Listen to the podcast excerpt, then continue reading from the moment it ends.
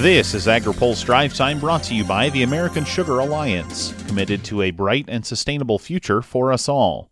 Learn more at sugaralliance.org. Good Monday afternoon. I'm Spencer Chase. The Biden administration is offering clarity on its approach to biofuels policy.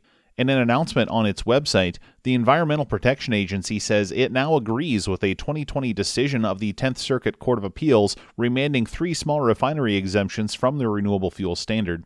The decision also offered a new rationale for future waivers to be granted. EPA says it believes the waivers were meant to be temporary and should be extended, not granted afresh. The move comes as the Supreme Court prepares to hear arguments on the case, which could happen as soon as this spring. Biofuel groups praised the decision, but the Fueling American Jobs Coalition dismissed the move as moot, since the EPA will eventually follow whatever ruling comes from the Supreme Court. There's more on the development in our story on agripulse.com. Ag groups recently filed comments seeking to maintain the availability of phosphate fertilizer and stop the possible imposition of tariffs. The International Trade Commission is taking feedback on a plan to slap duties on imports from Russia and Morocco. Groups including the American Soybean Association, National Corn Growers Association, and National Cotton Council filed joint comments in opposition. ASA CEO Steve Censky says any tariffs would be devastating.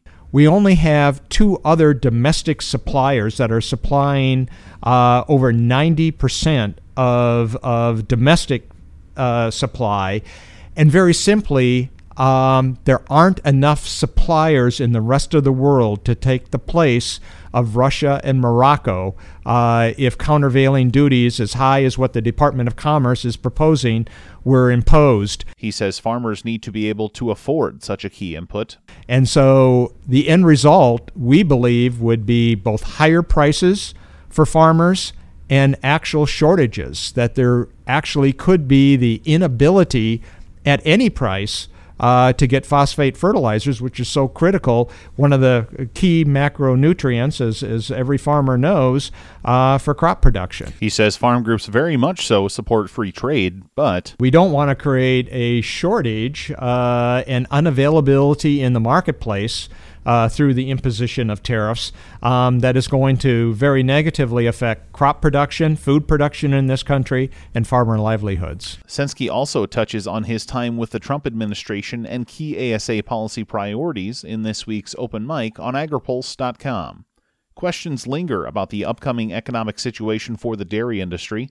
AgriPulse's Ben Nulli has more. Domestic use of dairy products is expected to increase this year, but USDA analyst Shale Shagam says uncertainties for the industry remain. Government programs going forward are a bit of an uncertainty at this moment, but we do expect just general growth in the economy in 2021 and declining unemployment, which should be beneficial to demand for dairy products.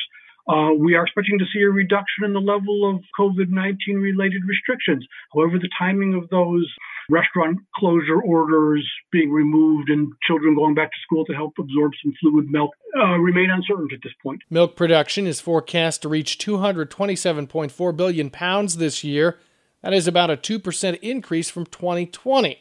Given the levels of stock and production, Shagam expects cheese and butter prices to be lower, arguing that should stimulate demand. Read more of this story at agripulse.com. I'm Ben Nulli. Finally today, wages for the nation's farm workers will rise about 4.5% this year. The Department of Labor released the adverse effect wage rate today and will officially publish it in the Federal Register Tuesday. The increase brings wages to a national average of $14.62 per hour. Oregon and Washington have the highest hourly rates at $16.34. California is the next highest, 29 cents lower at $16.05. The lowest farm worker wage in the nation is the $11.81 in South Carolina, Georgia, and Alabama. Steve Davies has more in his story on agripulse.com. Now, here's a word from our sponsor. Today's AgriPulse Drive Time is brought to you by the American Sugar Alliance. America's sugar producers are committed to a bright and sustainable future for us all.